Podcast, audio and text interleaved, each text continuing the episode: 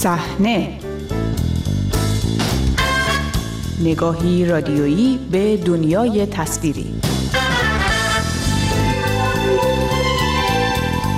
خوش آمدید به شماره دیگری از مجله هفتگی صحنه. من بابک غفوری آذر هستم.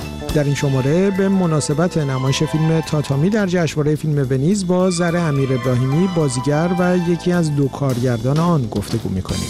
با صحنه همراه باشید. سینمای ایران.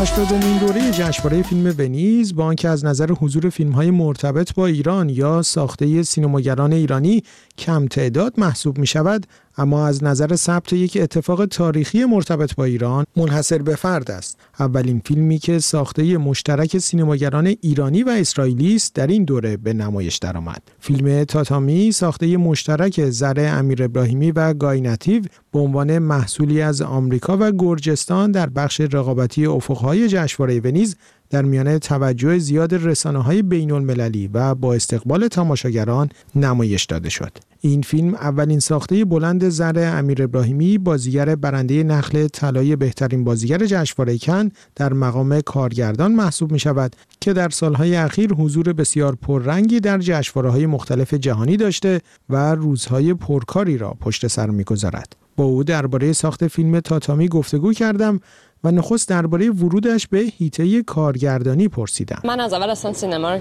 یعنی وقتی به سینما علاقه من شدم که می‌خواستم کارگردان بشم. از اولش برام سینما در کارگردانی معنی می‌داد.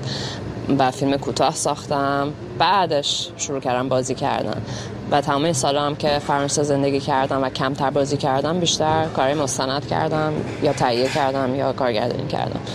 یا مونتاژ کردم یا فیلم برداری کردم. نه یه چیزیه که بوده همش.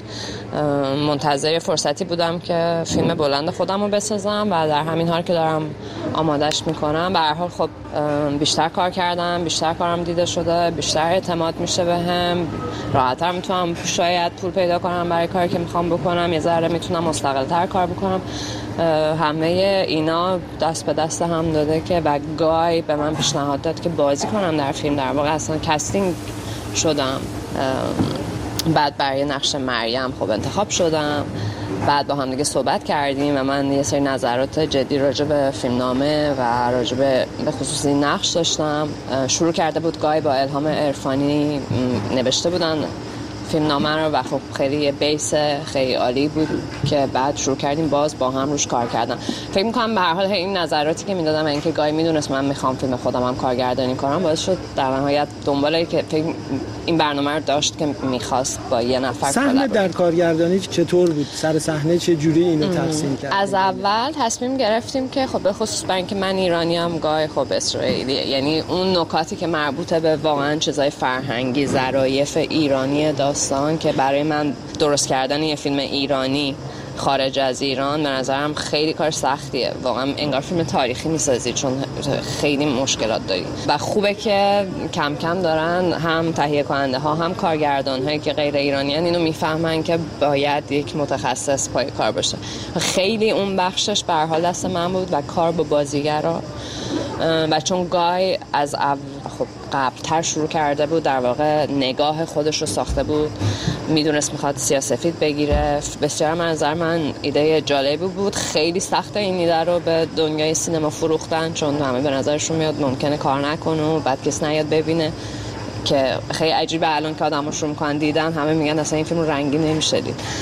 خلاصه یعنی اینجوری تقسیم بندی کردیم که گای بیشتر مسائل تکنیکی رو برد جلو و من مسائل با آماده کردن بازیگر رو بعد وقتی رفتیم توی صحنه دیگه یه ذره همه چیز قاطی شد. یعنی اینجوری نبود که من با, کم با فیلم بردار صحبت نکنم یا همه چیز رو تقریبا با هم دیگه انجام دادیم. هر بار هر صحنه رو با هم دیگه مرور کردیم.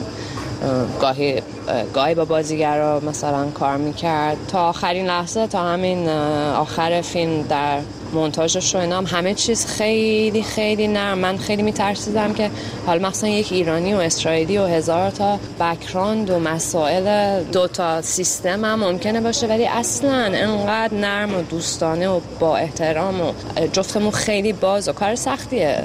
دو نفری کارگردانی کارگردان مثل کاپیتان یه فیلمه حالا این کاپیتان قرار دو نفر. خیلی محترمانه و دوستانه و با هم فهمی بسیار بسیار درجه که کم که کم نظیره پیشرفت. قبل از اینکه به مضمونش برسیم اصلا خود اسم اسرائیل رو باهاش چجوری اومدی کنار؟ این روند تابو شکنیت حالا وارد اینم شدی. خب می‌دونی من خیلی سفر کردم در زندگیم یعنی حتی موقعی که ایران زندگی می‌کردم مثلا خیلی مرفتم هند و در هند خیلی اسرائیلی ها رو می‌دیدم. اتوبوس می‌گرفتم از این بر هند به اون بر هند با یه کوله پشتی. و فکر مثلا 10 تا دختر اسرائیلی تو اتوبوسن. خب با هم حرف می‌زدیم. بعد میفهمیدم که چقدر وضعیتمون شبیه به همه. بعد از اونها مثلا از سربازی می اومدن و چون در اسرائیل دختران میرن سربازی با اجبار. از همون موقع ها من می‌دونستم یه چیز خیلی نزدیکی ما با هم داریم. و عجیبه که ما انقدر انگار فکر می‌کنیم دشمن همین. و خب این چیزیه که از مدرسه به ما یاد دادن که اسرائیل اصلا اسم اسرائیل رو نمی‌تونی بگی رژیم صهیونیستی. و حالا گای برام تعریف می‌کرد که اونا هم تو مدرسه همین داستانا رو دارن. و ماها به حال این یعنی ما نه آدمای ایدئولوژیکی هستیم نه آدمای توی سیستمی هستیم نه آدمای سیاسی هستیم. ما آرتیستیم و مهمترین چیز برامون اینه که مردم دنیا آزاد و در صلح زندگی کنن. همونقدر که من انتقاد دارم به رژیم ایران گای به عنوان یک شهروند اسرائیل که تازه آمریکا مثل من در واقع در exile زندگی می‌کنه اونم انتقاد داره به رژیم اسرائیل. یعنی به حکومت به سیستم. در نتیجه خیلی برام بر من اونقدر چیز عجیبی نبود. ولی می‌دونستم که به حال این ممکنه یه دفعه یه بحثایی که خارج از فیلم ایجاد کنه. و اینش برام سوال برانگیز بود که آیا بعد این کار بکنم؟ یا نه. به خاطر همین خیلی بخش artistic ش برام مهم بود که گاهی چجوری فیلم رو می‌بینه با هم قرار چطوری فیلم رو بسازیم و نتیجه فیلم از لحاظ هنری قرار چی بشه. اگه من بتونم از اون دفاع بکنم دیگه باقیش برام اونقدر مهم نیست. ولی می‌دونم که یک پیامی به در این همکاری هست. واقعا وقتی بهش گفتم می‌کنم باهات این کار رو یعنی با هم کارگردانی بکنیم و قبول کنم اصلا فکر نکردم الان داریم اولین ایرانی اسرائیلیه. بعد نمی‌دونم در اخبار و اینا یه روز سر صحنه به همدیگه گفتیم ما اولین ایرانی و اسرائیلی هستیم که داریم این کار می‌کنیم. و چه قشنگ. و کاش که این یه, دری باز کنه. آدم یه جور دیگه ببینن. چون توی حتی نسل خودمونم این مسئله فقط ایران نیست مسئله دنیاست. یعنی شما یه فیلم اسرائیلی بفرستی فستیوال یه فیلم ایرانی آخرش همه می‌خوان همه این سوالا رو دارن که این فیلم چطوری ساخته شده کی پشتشه؟ با چه پولی؟ نمی‌دونم چه ایدئولوژی؟ راجع به ایران هم همینه. من اگه همکارای فرانسوی رو دعوت کنم به یه کاری حتما این سوالا رو ازم می‌کنم. منم اون سوالا رو از این پروژه اسرائیلی کردم.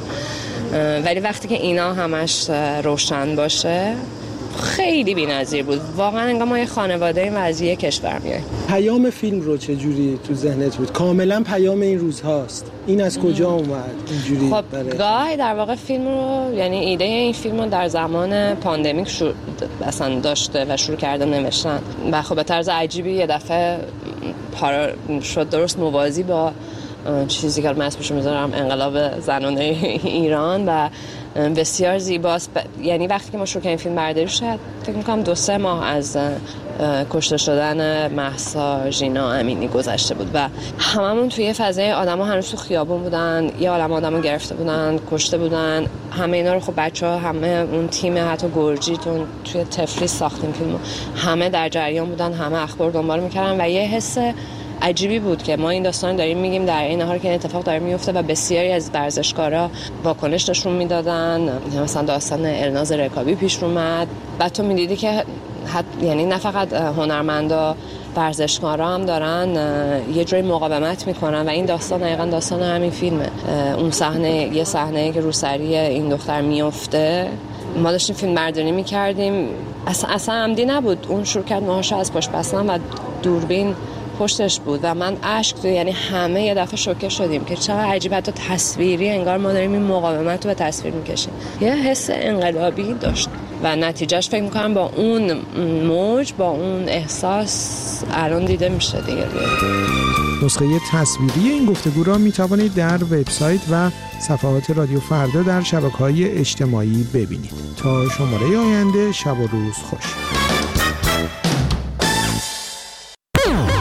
رادیو فردا گوش می‌کنید.